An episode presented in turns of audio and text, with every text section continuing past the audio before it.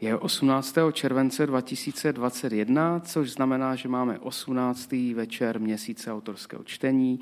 Jsme tady v Ostravě v divadle dvanáct a e, mojí milou hostkou je slovenská prozaička Zuzana Šmatláková. Zuzano, ahoj. Ahoj, Marek. Ty jsi včera četla v Brně, dneska čteš v Ostravě, zítra pravděpodobně v Bratislavě. A to je tvoje první kolečko, že, v rámci měsíce autorského čtení? To je moje prvé kolečko. Pamatné. A, a jak jsi reagovala, nebo když, když jsi se dozvěděla, že tě vlastně jako vybrali a že budeš absolvovat tenhle největší středoevropský literární festival? No, reagovala jsem nadšeně, ale já jsem vtedy mala trošku tlmené vnímanie ako do zdravotných dôvodov, čiže ja som to tak brala, že OK, dobre, tak napíš, odpíšem, že áno, že snad mi vtedy bude lepšie, tak som, od, som to tak, že áno, samozrejme.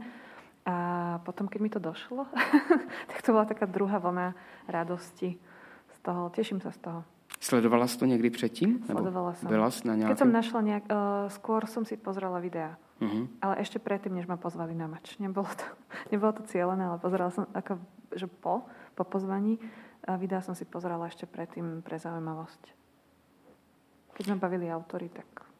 No a čím si vysvětluješ, že tě Větrné mlýny pozvali? Um, asi se někomu páčila moja kniha. Možno aj ten Anasoft něco spravil.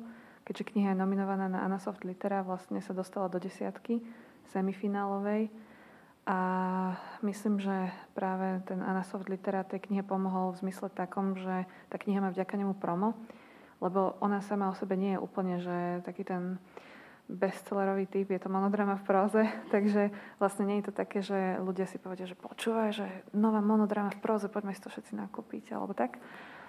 Že celé rodiny si to kupujú do knižnic, to tak nie je, ale je to také, že menšie percento ľudí, ktorých niečo také zaujíma možno, hmm. ale čím viacej ľudí, akože čím viac ľudí o tom vie, tak týmto percento tiež obsahuje viacej ľudí, ktorí si to ako, a ktorým sa to zapáči. Ja som rada, že sa to dostáva k ľuďom, ktorým to má čo povedať, tá kniha. No a takto sa to pravdepodobne dostalo aj k ľuďom z maču. Neviem, môžem sa spýtať. No, protože já mám takové podezření, takovou hypotézu, že oni si z těch zahraničních hostů, letos místo Islandu je Slovensko, slovenští autoři a autorky, že si vybírají právě podle těch nominací. Nemusí to být absolutní vítěz, ale stačí, když je někdo nominován na tu Anasoft Literu, případně má nějaké jiné literární ceny. A tím pádem z větší části asi můžeme říct, že jde o takovou nemainstreamovou literaturu, protože tam se moc z toho mainstreamu asi jako neobjevuje. Co, co pro tebe? Protože ty to máš zajímavé, ty, ty máš zatím vydané dvě knížky, nějakých pros, povídky a vlastně tuhle, tuhle knížku, kterou možná bychom mohli říct, že to je jako v rámci rozsahu novela. Pak máš ještě speciálně knížku teď novou pro děti.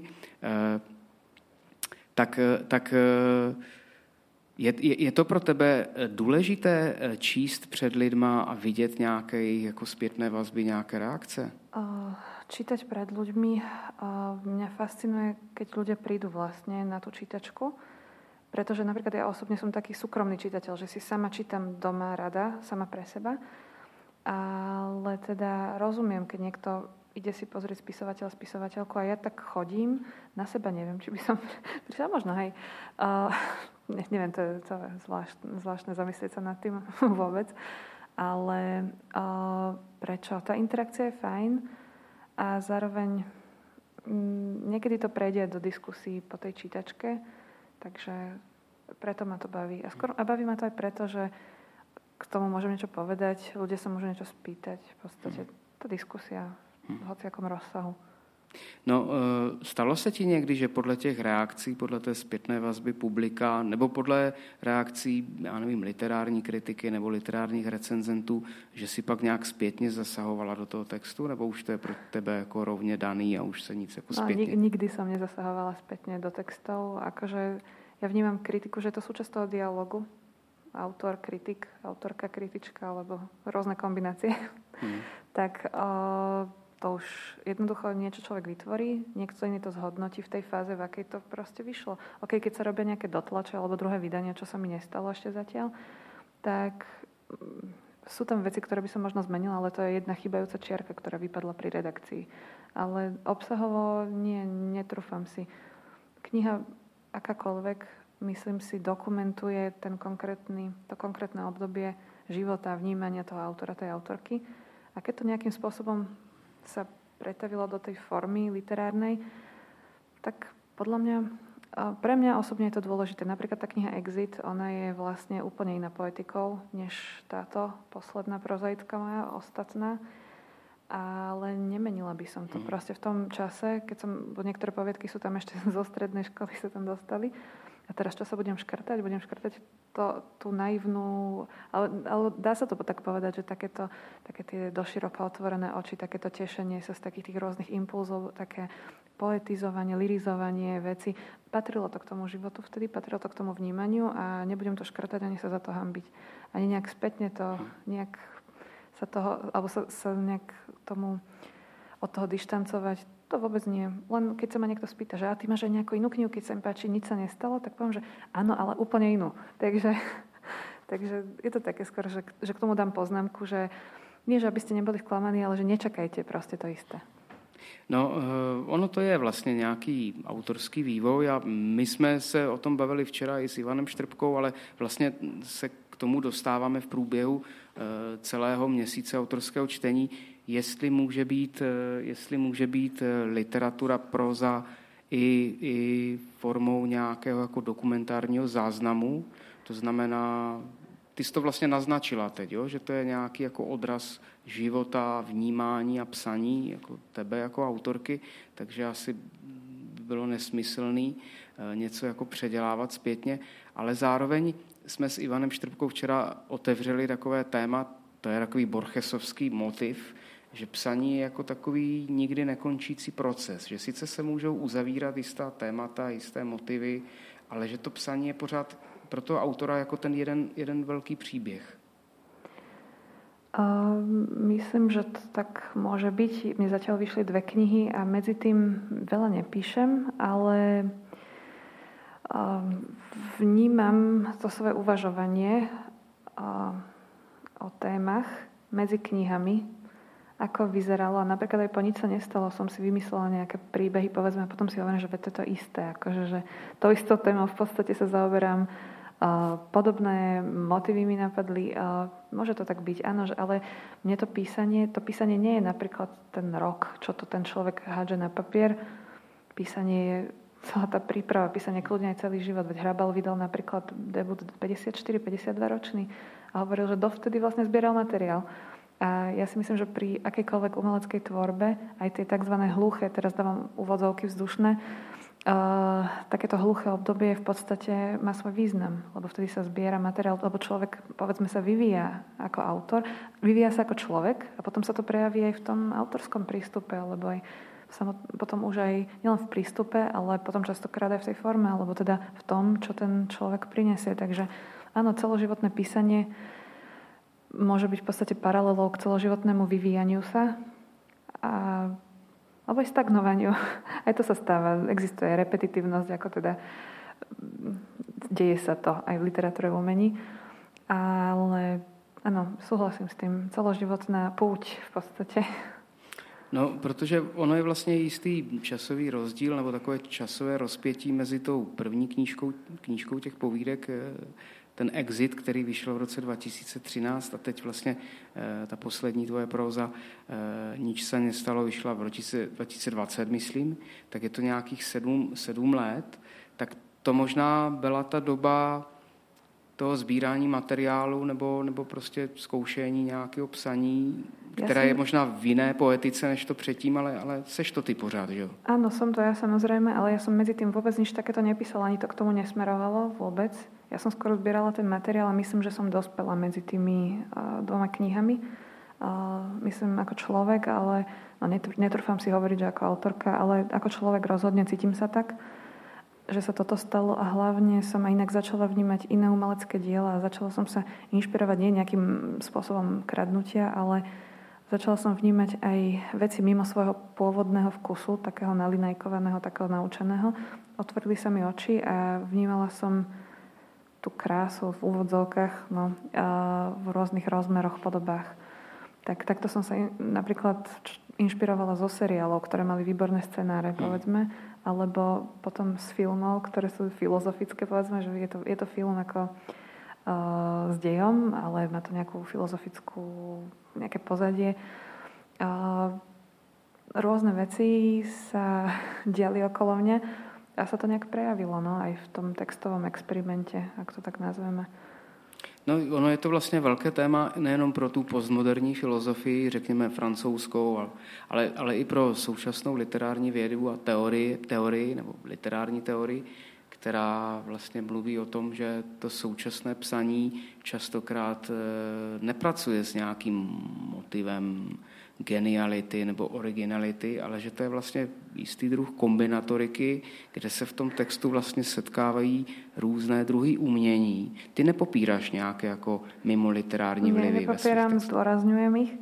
A souvisí to v podstatě s tou hlavnou témou mojej knihy, tej slobod, s tou slobodnou vôľou a s tým, čo všetko nás môže determinovať v podstate pri rozhodovaní sa od nákupu potravín cez kúpu svetra až po morálne otázky.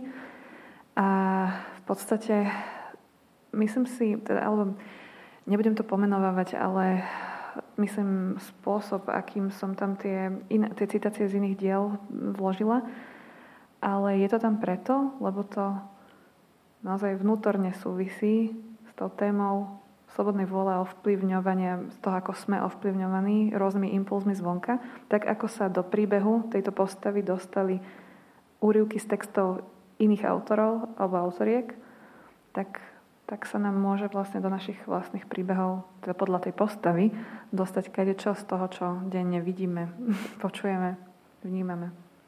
A řekla bys, že seš jako autorka svým nejkritičtějším čtenářem? Ale samozrejme. Niektorí kritici si myslia, že sú kritickí, ale to ešte, to ešte nevideli mňa, aká som k sebe kritická. To... ja som trošku... No... Uh... Ja som nemilosrdná, jednoducho, keď mi niečo neznie, tak to vyhodím a už sa k tomu nikdy nevrátim. Žiadne prepisovanie neexistuje. Jednoducho, keď to nemá ten flow a keď to nie je napísané na prvú tak, aby sa mi to páčilo, tak to vyhodím. Nech je to aj desať strán, nech je to dvadsať strán. dvadsať tam až nejdem, ja si to všimnem po nejakej piatej, šiestej, ešte skúsim po tú desiatu, max možno, ale potom to vyhadzujem. Takže, no... My jsme to tady vlastně tak jako otevřeli a, a není to žádný terminus technicus literární vědy. Vymysleli jsme si takový slovní spojení neekologie psaní ve smyslu ne jako environmentálním nebo energetickém, ale ve smyslu, kolik toho autor z toho, co napsal, vyhodí nebo smaže nebo přeškrtá. Kolik ty máš tak jako, já nevím, jestli to jde nějak procentuálně vyjádřit, ale kolik ty máš toho jako odpadu v poměru k tomu, co z toho textu zůstane pak? No, keďže sa snažím, aby som všetko napísala na prvú a v tom nejakom flowe naozaj, tak ja mám pocit, že neškrtám. Hmm. Takže keď som teraz spomínala, že nejakých desať strán, že sa stalo, ale to bola povedzme poviedka, ktorá úplne odišla do koša. Hmm. A nikdy už si na ňu nikto nespomenie, ani ja, a ten koš som dala vysypať a koniec. A takže potom... ty si nearchivuješ nejaké takové veci, ktoré sa možná v isté chvíli podľa tvého... Uh... podle tvého vnímání nepovedli nějak jako nejlíp, nenecháváš si to někde bokem, že možná časem bys to přepsala nebo něco by z toho bylo? Vůbec. Nie, vůbec. Ono, keď sa to nepodarilo na prvýkrát, tak dovidenia. Hmm. To, keď to nie je prirodzené, keď to, pre mňa, ja tak píšem, ja viem, že iní autori si robia výskum, nejaké rešerše, robia si poznámky, osnovy a vkladajú. A ja si myslím, že obidva spôsoby sú úplne priateľné, adekvátne. Hmm. Komu ako to vyhovuje. Já se nevracím k starým věcem. Zeptal bych se ještě na jednu věc, protože velmi často se stává, že k povídce a pak řekněme k nějaké větší próze se autor dostává přes nějaký první kontakt s vlastním psaním a velmi často to je právě jako poezie. Byl to i tvůj případ? Psala jsi někdy poezii nebo ty zrovnou hupla do té povídky? Nie, myslím, že na základnej škole som začala, ešte základné myslím jedna štyri, písať také veršovačky a myslím si, že na ten vek mi to šlo veľmi prirodzene a keď som, aj keď som nevedela, čo je to metrický systém alebo čo, čo je to, ja neviem, naozaj, čo sú jamby, daktily, trocheje, tak vedela som, že mi nejaký rým nesedí, tak som zmenila rytmus jednoducho tej básne. Veľmi prirodzene ako dieťa vtedy. Tak si myslím, že k tomu takému fakt rytmu som mala blízko v tom zmysle, že som to vedela s tou poéziou. Poéziou, vtedy to boli také básničky, rymovačky, veršovačky. Tak s tým som nejak začínala, ale to sa nedá nazývať literatúrou. To bolo, to ma bavilo, robila som si to. Já bych se za to neomlouval, ani, ani jako neodmítal. Já myslím, že i tohle může být nějaká poezie, bez ohledu na to, v jakém věku ji autor píše. Může to mít nějakou inzitní podobu, naivní, ale já myslím, že pořád to ta literatura a poezie je. Tak ukazuje se, že jsi skutečně jako přísná sama na sebe. Ale já to tak nevnímám. Já mám so sebou velmi korektný vzťah. Že já, aj keď som na seba prísna, neurazím sa na seba. Nehnevam sa na seba, nebičujem sa. Je to, je to veľmi prirodzené, také, že poviem si, že okej, okay, tak toto nie, tak nie. Ale ja sa tak správam a neveria mi to. Ale aj keď si prečítam kritickú recenziu, že to vnímam ako dialog a nie teraz nejaký skok z, ja neviem, z nejakej, zo zúfalstva, ja neviem, alebo nič také nerobím. Naozaj, že vnímam to, že aha, že, takže tento človek na to tak reagoval a zamýšľam sa nad tým, že či má pravdu alebo nie a ne, nevnímam to citovo. Že som taká chladná. nie, nevním, nevnímam to ako emotívne, nejak sa ma to nedotkne do hĺbky. Vnímam to v rámci, vnímam to tak, že si z toho vezmem pre seba niečo, čo znie tak ako veľmi ideálne, ale prečo by som to mala robiť inak? Vedia, v podstate som študovala literatúru, robila som si doktorát z literatúry, pôsobila som v tých kruhoch a viem, že keď som písala kritiku, nemyslela som ju osobne. Takže ako autorka, keď čítam kritiku, tak som nastavená tak, že to nevnímam osobne. Hoci sa môže stať, že niekto to na tej druhej strane vníma osobne, ale to už je potom problém toho druhého človeka, nie môj. Takže ty bys možná řekla, že to studium literatury tě do nějaké míry ovlivnilo a ovlivňuje i v tom tvém samotném psaní. No, obmedzujeme dost značně v písaní, kým jsem študovala literaturu a doktorantské studium vlastně, kým jsem si robila, tak jsem nenapísala vlastně nič hmm. za ten čas.